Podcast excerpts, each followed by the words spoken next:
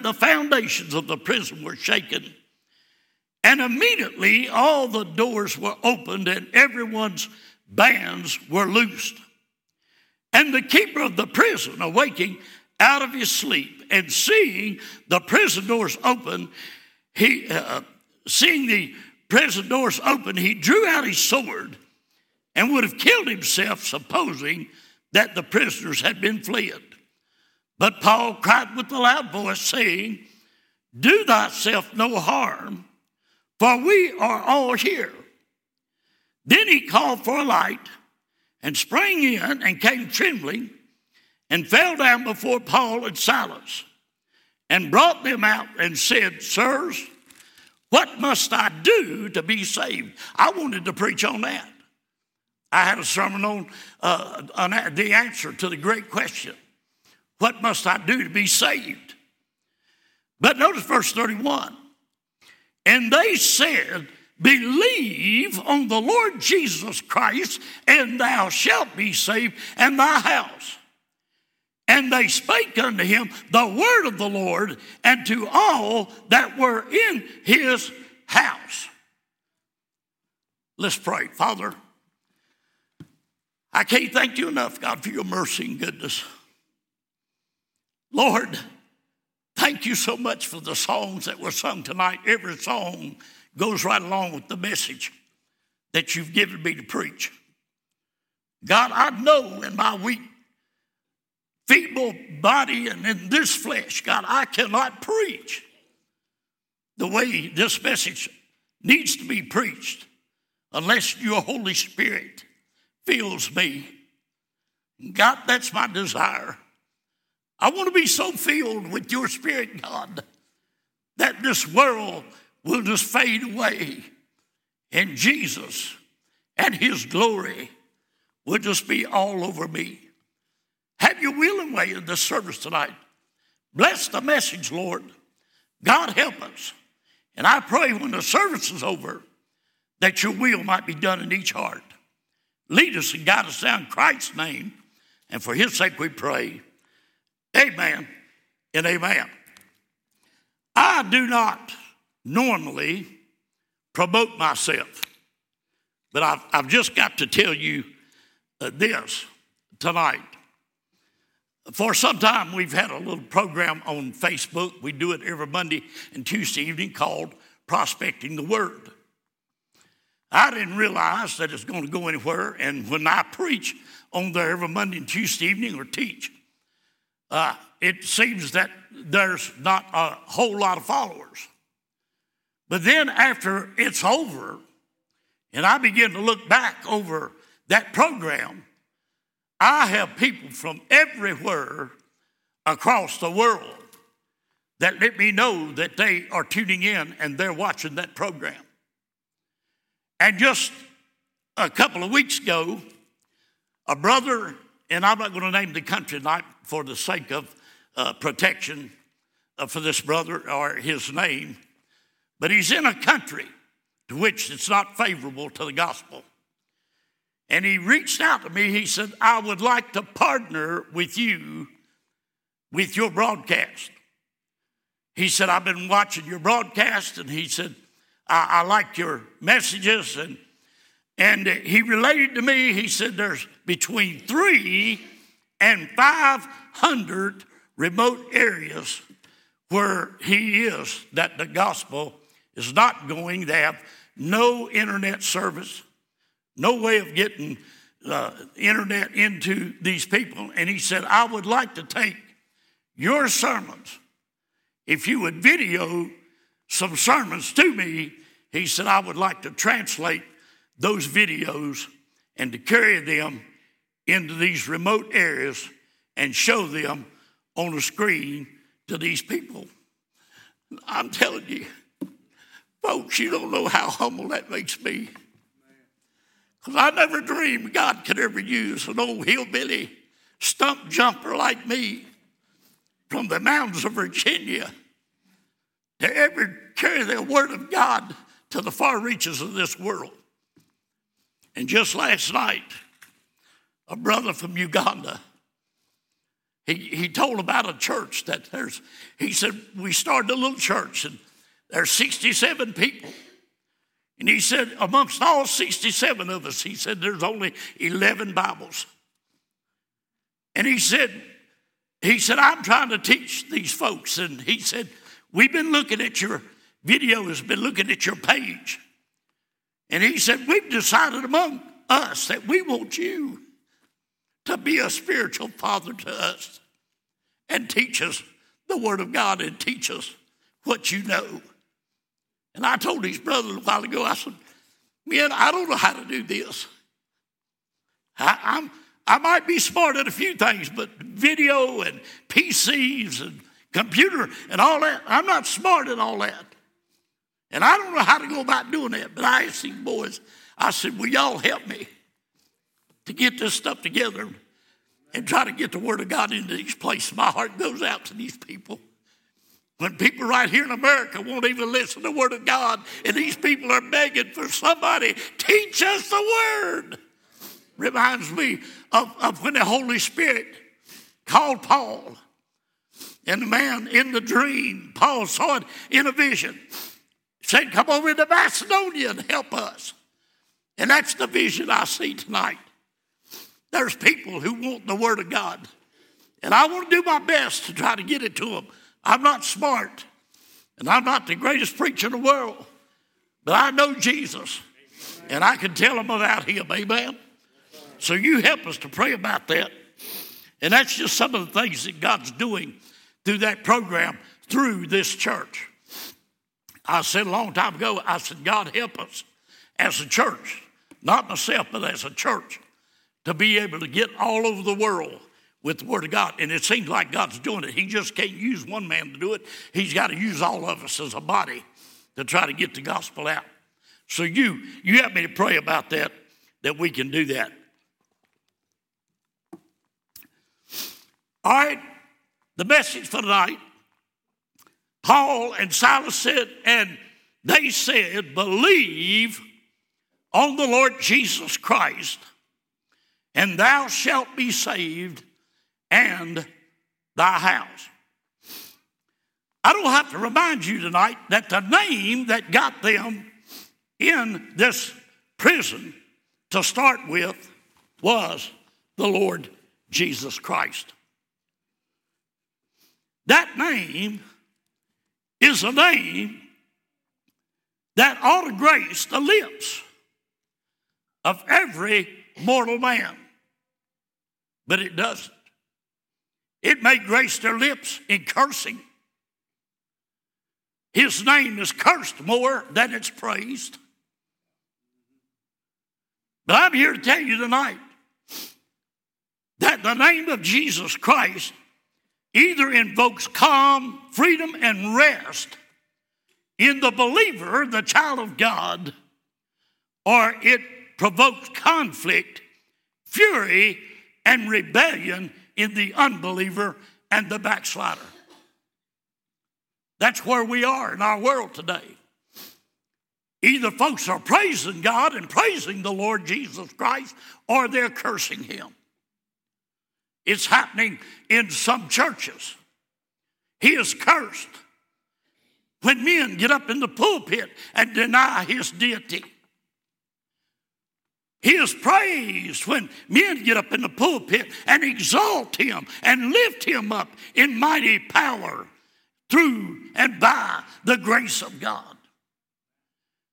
I want to tell you this evening that the Lord Jesus Christ is a name that is above every name.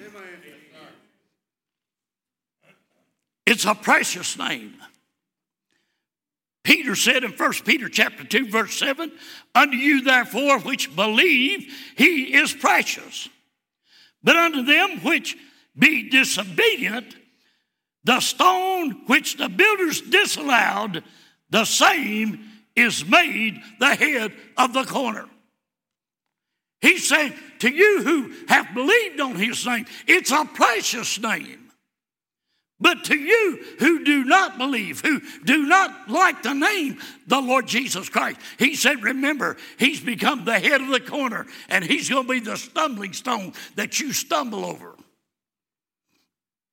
His name either saves or it is causing those who are unsaved to stumble over that name. And that's what man's doing today when uh, he rejects the Lord Jesus Christ. Not only is his name a precious name, but his name is a powerful name.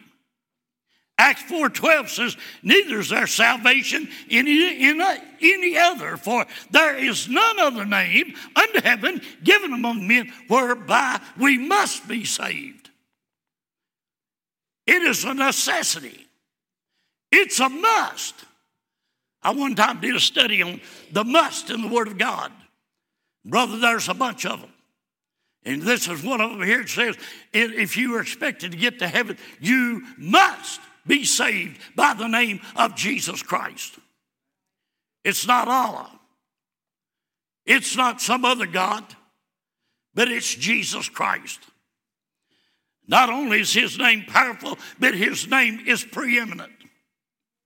Philippians 2 9 and 10 said, Wherefore God also hath highly exalted him and given him a name which is above every name, that at the name of Jesus every knee should bow and every t- tongue should confess of things in heaven and things in earth and things under the earth. That means every being up on the face of this earth ought to praise his name. And one day they will bow their knee to the name of Jesus Christ. Madalyn Murray O'Hair said many years ago, she said, No man has to bow down to any God. I wish I could face her right now and see what she thinks about that situation today. Especially when they found her body bleaching out with her son, and uh, I think, if I remember correctly, it was three that were murdered, and they found their bones many years later after she became missing, bleaching out uh, in a, a, a, grave somewhere where they'd been buried, they'd been killed, buried because they stole money off of that atheist group that says there was no God. I'm here to tell you tonight, my friend, and I make no bones about it, that if you do not bow your knee to Jesus Christ in this walk of life, you will bow one day at the great white throne judgment when he sits upon the throne. Every knee will bow, every tongue will confess that he is Lord to the glory of God, not to salvation. Right now, you can run to this altar and fall on your face before Him and be saved. But in that day, when you fall on your face before Him, it will only be to the glory of God, declaring Him to be who He said He was. No other name like that name. It's a pacifying name. John 14, 1. You want to get pacified? Let not your heart be troubled. You believe in God, believe also in me, Jesus said. Brother, I'm telling you, that pacifies me. Thank God that not only could I believe in God, but I could also believe in His Son and get salvation by believing on the Son. Without the Son, you can't see salvation. You, you, you have no salvation without the Son. You can believe in God all you want to. And I, I, I don't doubt that many believe in God, but they do not believe that Jesus Christ is his son. And they say, Well, I believe in God, but I don't believe this Son of God stuff. I often tell folks when you want to see Jesus for who he really is, and you want to see God for who he really is, and you want to see spiritual things for what they really are, Get your mind off of the humanistic side of things and get your mind on the spiritual. You'll see things then that you can't see humanly speaking.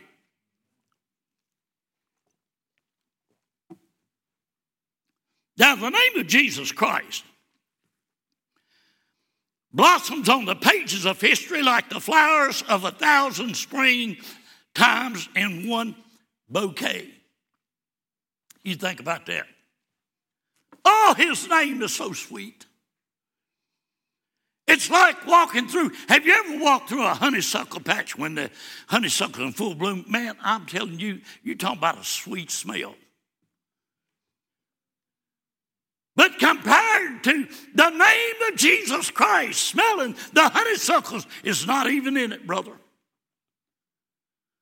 Oh, there's such a sweetness in his name. And the focal point of history points to the Lord Jesus Christ. Prophecies pointed to him in the Old Testament and were fulfilled in the New Testament.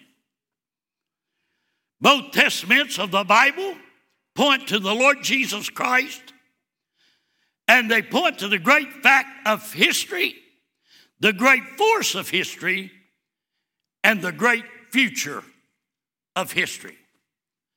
Without Him, there is no history. Without Him, we cannot exist. Without Him, there's a grim future. But oh, I'm here to tell you, He could come before the night's over. I'm going to tell you my future's not grim. I don't care what's going on around me. The future is not grim. I'm looking for Him. And He could come before the night's over. I don't know about you, but I'm ready. Every day when I wake up, I am ready for Jesus to come. The Old Testament conceals Christ, and the New Testament reveals Him. The Old Testament promises Christ, and the New Testament presents him. The Old Testament pictures Christ, and the New Testament produces him. The Old Testament symbolizes Christ, and the New Testament sacrifices the Lord. The Old Testament is law, which Christ fulfilled, and the New Testament is love, which Christ exhibits. You think about that for a moment. Under the Old Testament law, there was only judgment and damnation. But under the love of Jesus Christ and under the New Testament, brother, there's the love and mercy of Jesus Christ to lost souls. Take the Lord Jesus Christ out of the Bible, and it would be like taking calcium out of time and carbon out of diamonds. Take Christ out of the Bible, and it becomes a harp without a player, a song without a singer, and a palace with all doors locked. That song that she sang just a little a few moments ago thrills my heart. But you take out the song and the music, and brother, you have emptiness. If there's no song, it's empty. From Genesis to Revelation, the theme of Scripture is the Lord Jesus Christ, with all books of the Bible pointing and picturing Him in some way or another. Can I tell you a little bit about Him? In Genesis, He's the creator that fashioned the universe with the words of his mouth and the seed of the woman that would bruise the head of the serpent. In Exodus, He's the manna that satisfies hungry souls, the rock for the unstable, the great I am, who is all things to all men, and the Passover lamb, whose blood redeems men from the destruction of eternal death. In Leviticus, he is the great high priest and the sacrifice for sin. In Numbers, he is the star out of Jacob, the pillar of cloud and fire that gives direction and protection, and the brazen serpent who is lifted up and saves those who look to him and trust him by faith. In Deuteronomy, he's the faithful prophet. In Joshua, he's the captain of our salvation. In Judges, he is the delivering judge and lawgiver. In Ruth, he's the kinsman redeemer. In Samuel, he's the rejected king and the trusted prophet. In Kings and Chronicles, he's the King of kings and Lord of lords. In Ezra and Nehemiah, he's the rebuilder and restorer of the broken walls of our life. In Esther, he's our advocate and deliverer. In Job, he is our daysman and hedge of protection. In Psalm, he is our Messiah and shepherd. In Proverbs, he is wisdom, the lover of our souls, and the friend that sticketh closer than a brother. Oh, hallelujah. That excites me. In Ecclesiastes, he is the creator and the sum total of life. In Song of Solomon, he's the rose of Sharon, the lily of the valley, and the altogether lovely one that brings fragrance and beauty into one's life. He is our lover and bridegroom, and whose coming we eagerly await. Hallelujah. Glory to God. In Isaiah, he is the wonderful counselor, mighty God, the everlasting Father, and Prince of Peace. In Jeremiah, he's the balm of Gilead that heals the wounds of sin, the power that molds, makes, breaks, and shapes our lives into his image, and the weeping prophet who is burdened for the sinner. In Lamentations, he is the smitten one,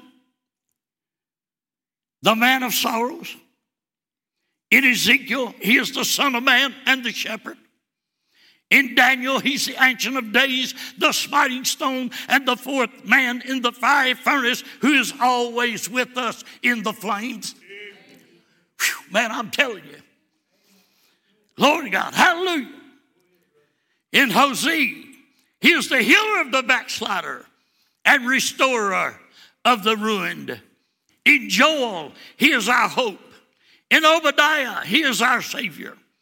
In Jonah, he is our resurrection and life. In Micah, he is the messenger, the beautiful with the beautiful feet, and witness against the nations. In Nahum, he is a stronghold in the day of trouble. In Habakkuk, he is the anchor of our soul.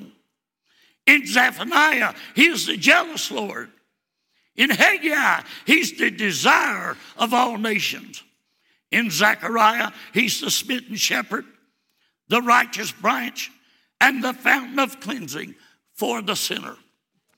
Aren't you glad today that he cleansed you? Aren't you glad that one day he came by where you dwell?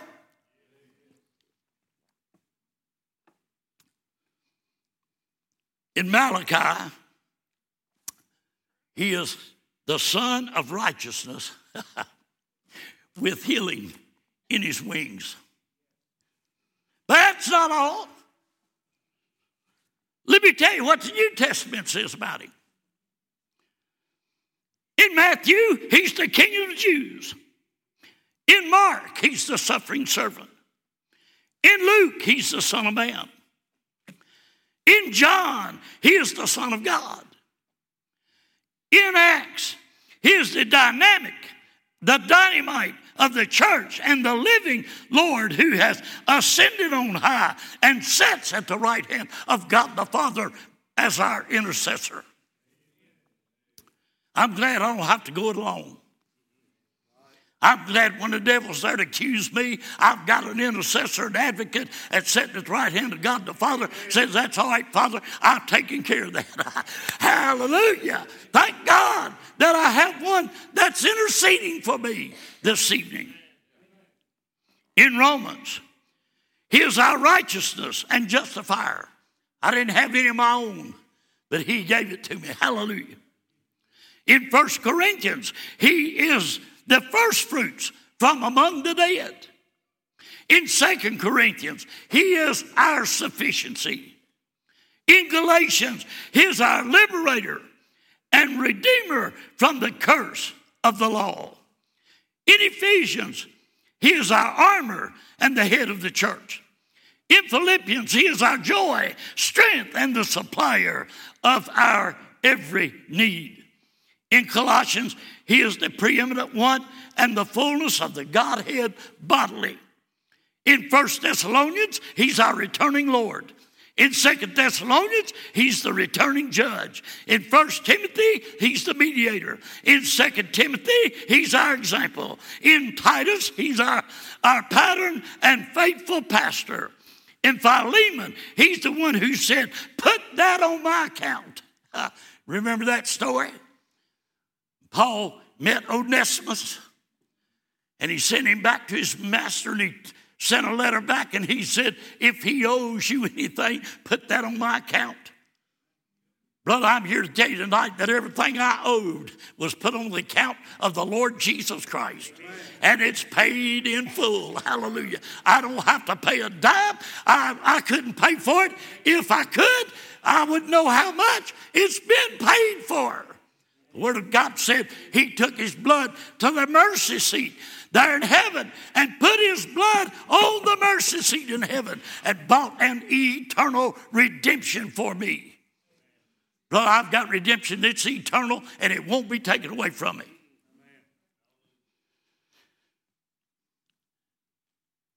In Hebrews, he is our intercessor at the throne and our high priest. In James, he is the Lord who heals the sick and draws us nigh. In First Peter, he's the suffering lamb and the precious cornerstone. In Second Peter, he's our strength. In First John, he is the life. In Second John, he's the truth. In Third John, he's the way. In Jude, he is our keeper and the believer's security. In Revelation, he is the King of kings and Lord of lords. Brother, I'm telling you, you can't get him out of the scriptures. Wherever you look in the scriptures, you see the name of Jesus Christ. Somebody said when you're looking at the Word of God and you can't figure, uh, figure it out, just look for Jesus and you'll have it. Because He's on every page if you just look for Him. The survival of mankind hinged on his arrival, his life, his death, and most of all, his resurrection. What you have in Christ depended on whether he came out of the grave or not. Now, if he's still dead, you're still in your sins and you have no hope. But if he's alive and you've trusted him, praise God, you have a hope that this world can't take away from you. I feel sorry for the man that goes to bed every night and he don't know what's going to happen if he don't wake up. That, that, that must be a miserable way to live. I lived that way for about 28 years, 27, 28 years before I got saved. And I, I know I was miserable living in sin. But I want to tell you, since I met Jesus, I lay down on my pillow at night and I sleep very well. Except sometimes when these joints get to hurting so bad, and that comes with age. And some of you who are young, you'll find that out if the Lord lets you live. And when you see uh, Brother Hill and myself and, and Brother Mike, and we're having to get a hold of something and we're stumbling around trying to climb these steps and falling down them and all that, you, you, one day you, you can look back and say, Yeah, I remember those brothers. It finally caught up with me. Miss Sue, we know all about it, don't we? But you know what? I'm only as old as eternity. Because one of these days, I'm going to have a new body. And that brother talking about the other night running in the church. I'd try that myself, but I'm afraid I'll kill myself. but I want you to know one of these days I'm going to have a body when I won't have to run.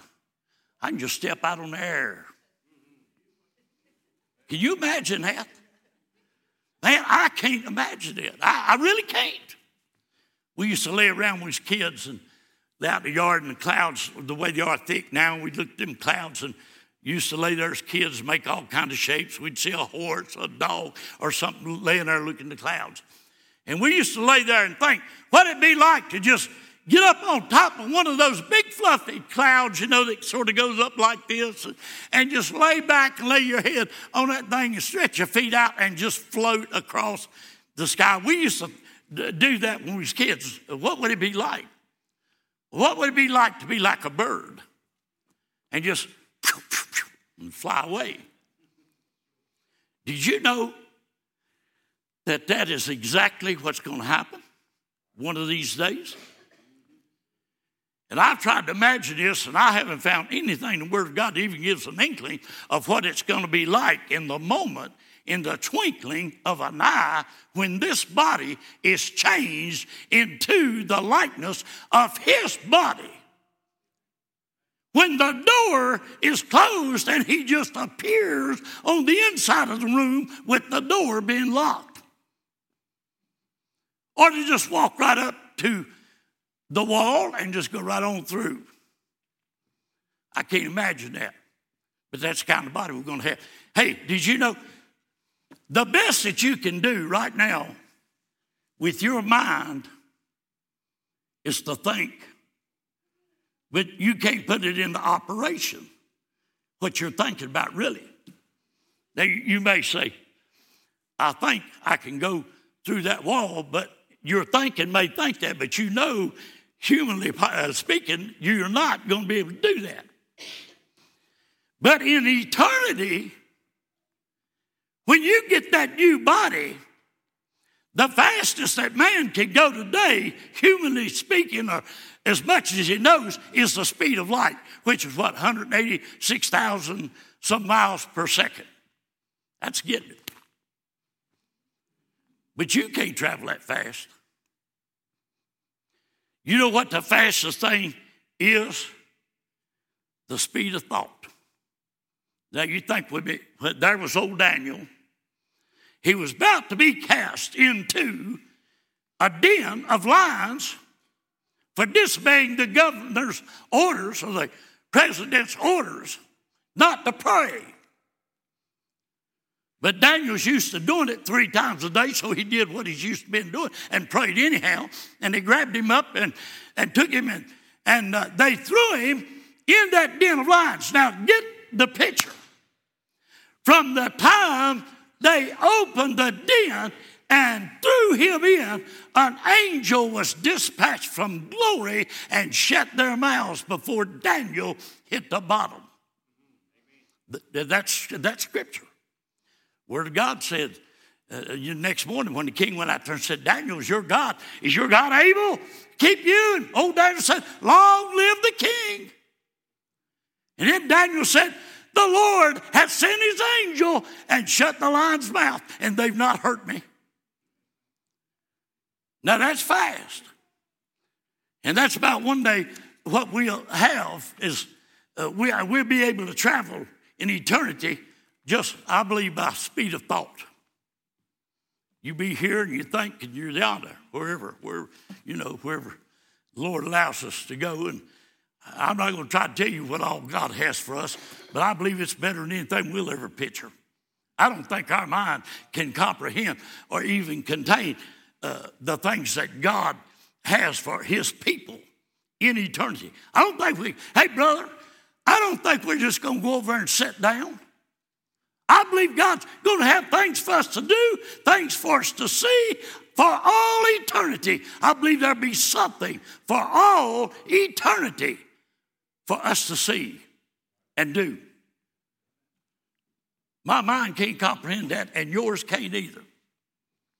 But it's sure worth being ready to meet Him, isn't it? Those that love the Lord endeavor to bring so much honor and glory to Him as possible, but all of our strength and attempts seem to fail when it comes to trying to honor Him, especially in these bodies in which we have. I've said it many times. I cannot praise Him the way that I want to praise Him in this body of flesh. It's impossible. The flesh just cannot praise Him the way that I want to praise Him. Brother, when I get that new body and I can praise Him like I ought to praise Him, like I want to praise Him, I know exactly what I believe every one of us is going to be doing. We're going to be down on our knees before His feet. We're going to be looking at those nail prints. And we're going to be saying, Thank you, Lord. Thank you, Lord. Thank you, Lord. Thank you, Lord. Thank you for dying for me. Thank you for taking my sin up on the tree. And I believe there's going to be some praising and shouting and singing and hallelujahs going on uh, throughout heaven for all eternity. And you say, Preacher, you're making too much racket. You better get used to it, brother, because where we're going, this is only a drop in the bucket. And if you go to hell, there's going to be a, whole lot more screaming and wailing and gnashing of teeth in hell than there is you've ever heard. So either place is going to be a, I believe it's going to be a noisy place, a place of praising. We can't do that. The Lord Jesus Christ was a man of strength and beauty. He was a man who had tremendous power in his grasp Yet for our sakes, he showed great restraint. Remember, Philippians said that he, he, he didn't give up his deity, but he refused to use his deity to get all the things that he could have gotten while he was here on this earth because of his humanity. He became one of us to suffer like us to take upon himself our sin in a human body and to suffer for that sin which he could not do without the body. Can you imagine God, holy, righteous, God without sin, can't even think unrighteousness, taking upon himself a body of flesh? And being hung on a cross and dying for the sin of the world. And I read a book by, I think it was Lehman Strauss, who wrote a book on the day that God died. Well, I'm here to tell you now, God didn't die, but the God man did. The flesh died. And when he hung on the cross, in order for him to die, he had to dismiss his spirit in order to die. Had he not dismissed his spirit hanging on the cross, he would have never died. Are you able to do that? So many people throw off on the Lord, and do not believe that he is real that he died. He gave up his spirit. Word of God said he, he gave up the ghost. He bowed his head, gave up the ghost, and died. Did you know there never has been another who was the victim of a Roman cross and the victor of a Jewish grave? There never was another who was a lion with the power to crush empires underfoot, yet was led as a lamb to the slaughter. There never was a man who spake as Jesus spake, and yet as a sheep before her shears is dumb. There never was another who poured all seas, all lakes, and all rivers out of the crystal chalices of eternity, yet on a cross said with a mouth hot like West Texas desert wind that cries for rain, I thirst. Never a man like that man. There never was another who was a human child and a divine son. There never was another who was uh, Uh, another who was a wounded by Satan and at the same time crushed Satan. There never was another who died and was buried, yet lived by his own power. There never was another who had no sin in him, yet all sin was upon him. The Lord Jesus Christ was wisdom incarnate and was also mocked and derided as a fool.